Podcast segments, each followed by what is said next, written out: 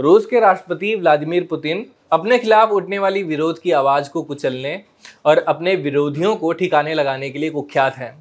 रूस में अगर कोई पुतिन के खिलाफ आवाज़ उठाने की हिमाकत करता है तो पुतिन उसे नहीं बख्शते हैं। एक बार फिर से पुतिन अपने विरोधी को ठिकाने लगाने को लेकर चर्चा में है। भारत में रूस के राष्ट्रपति व्लादिमीर पुतिन के एक आलोचक सांसद संदिग्ध अवस्था में मृत पाए गए हैं। पुलिस का कहना है कि रूसी सांसद ने आत्महत्या कर ली है। दो दिन पहले उसी होटल में उनका दोस्त मृत पाया गया था।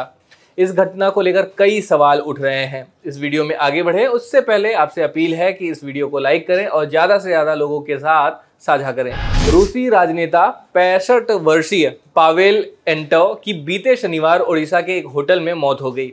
रूसी सांसद एंटव अपने कुछ दोस्तों के साथ भारत आए हुए थे। एंटो और उनके दोस्त व्यदानो अपनी पार्टनर्स मिखाइल तुरो और नतालिया पानासेंको के साथ दिल्ली से अपने ट्रैवल एजेंट जितेंद्र सिंह के साथ यात्रा कर रहे थे। कहा जा रहा है कि होटल के तीसरे महले से कूदकर सांसद ने आत्महत्या कर ली है। पावेल एंटो के बारे में कहा जाता है कि हाल ही में उन्होंने कथित रूप से यूक्रेन पर रूस के हमले की आलोचना की थी। हालाँकि कुछ समय बाद उन्होंने अपने बयान को वापस ले लिया था। इस बयान को लेकर ही उन्हें पुतिन का आलोचक कहा जाने लगा। एंटो व्लादिमीर स्टैंडर्ड्स समूह के संस्थापक थे, जो कुछ ही वर्षों में व्लादिमीर क्षेत्र में सबसे सफल और महत्वपूर्ण उद्योगों में से एक बन गया था। वह एक दानी, सार्वजनिक हस्ती, यात्री और अंतर्राष्ट्रीय संगठनों और मैत्रीपूर्ण समाजों के सदस्य भी थे। एंटाओ बीती 21 दिसंबर से उड़ीसा के रायगढ़ ज़िले के एक होटल में अपने कुछ दोस्तों के साथ ठहरे हुए थे। पुलिस के अनुसार शनिवार को एंटव को होटल के बाहर मृत अवस्था में पाया गया। इससे दो दिन ही पहले इसी होटल में उनके साथी व्लादिमीर विदनो की मौत हो गई थी। वह होटल के पहली मंजिला पर बेहोश पाए गए थे और उनके आसपास वाइन की खाली बोतलें पाई गई थी। इसके बाद उन्हें अस्पताल ले जाया गया, जहाँ डॉक्टरों ने उन्हें मृत घोषित किया।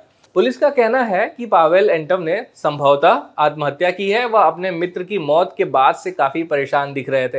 हालाँकि पुलिस ने यह भी कहा है कि इस मामले की जाँच सभी कोणों से की जा रही है, जिसमें दुर्घटनावश छत से गिरना भी शामिल है। यानी कि ये एक एक्सीडेंट भी हो सकता है, ऐसा पुलिस का कहना है। साथ ही पुलिस अधिकारियों की ओर से यह भी कहा गया है कि अन्य सदस्यों को फ़िलहाल यहीं रुककर जाँच में सहयोग करने को कहा गया है। यानी जो उनकी दोनों पार्टनर्स थी, दोनों की पार्टनर्स थी, उन्हें भी फ़िलहाल रोका गया है। वहीं होटल मालिक ने कहा है कि हम रूसी दूतावास से कागजात आने का इंतज़ार कर रहे हैं। शेष लोग भी चले जाएँगे।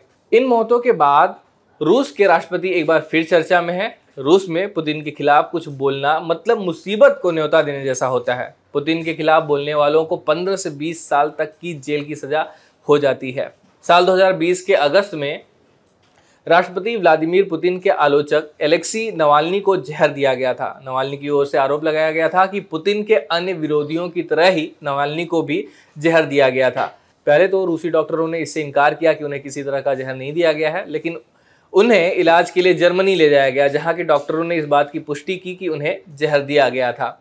जर्मनी से वापस रूस लौटने पर नेवालनी को एयरपोर्ट पर ही गिरफ़्तार कर लिया गया था। इसके बाद अमेरिका को चेतावनी देनी पड़ी थी कि यदि राष्ट्रपति पुतिन के सबसे मुखर आलोचक एलेक्सी नेवालनी को कि, उनकी जेल में अगर मौत हो गई तो रूस को इसके नतीजे भुगतने पड़ेंगे। ब्रिटेन, फ्रांस, जर्मनी और यूरोपीय संघ ने भी उनके इलाज के स्तर पर चिंता जताई और उनकी रिहाई की मांग की थी। खैर, पॉवेल एंटल ने आत्महत्या की है या नहीं की है, इस बात की अभी तक पुष्टि नहीं हो पाई है। शायद ओडिशा पुलिस की जाँच के बाद इससे जुड़े रहस्यों से पर्दा उठ सके।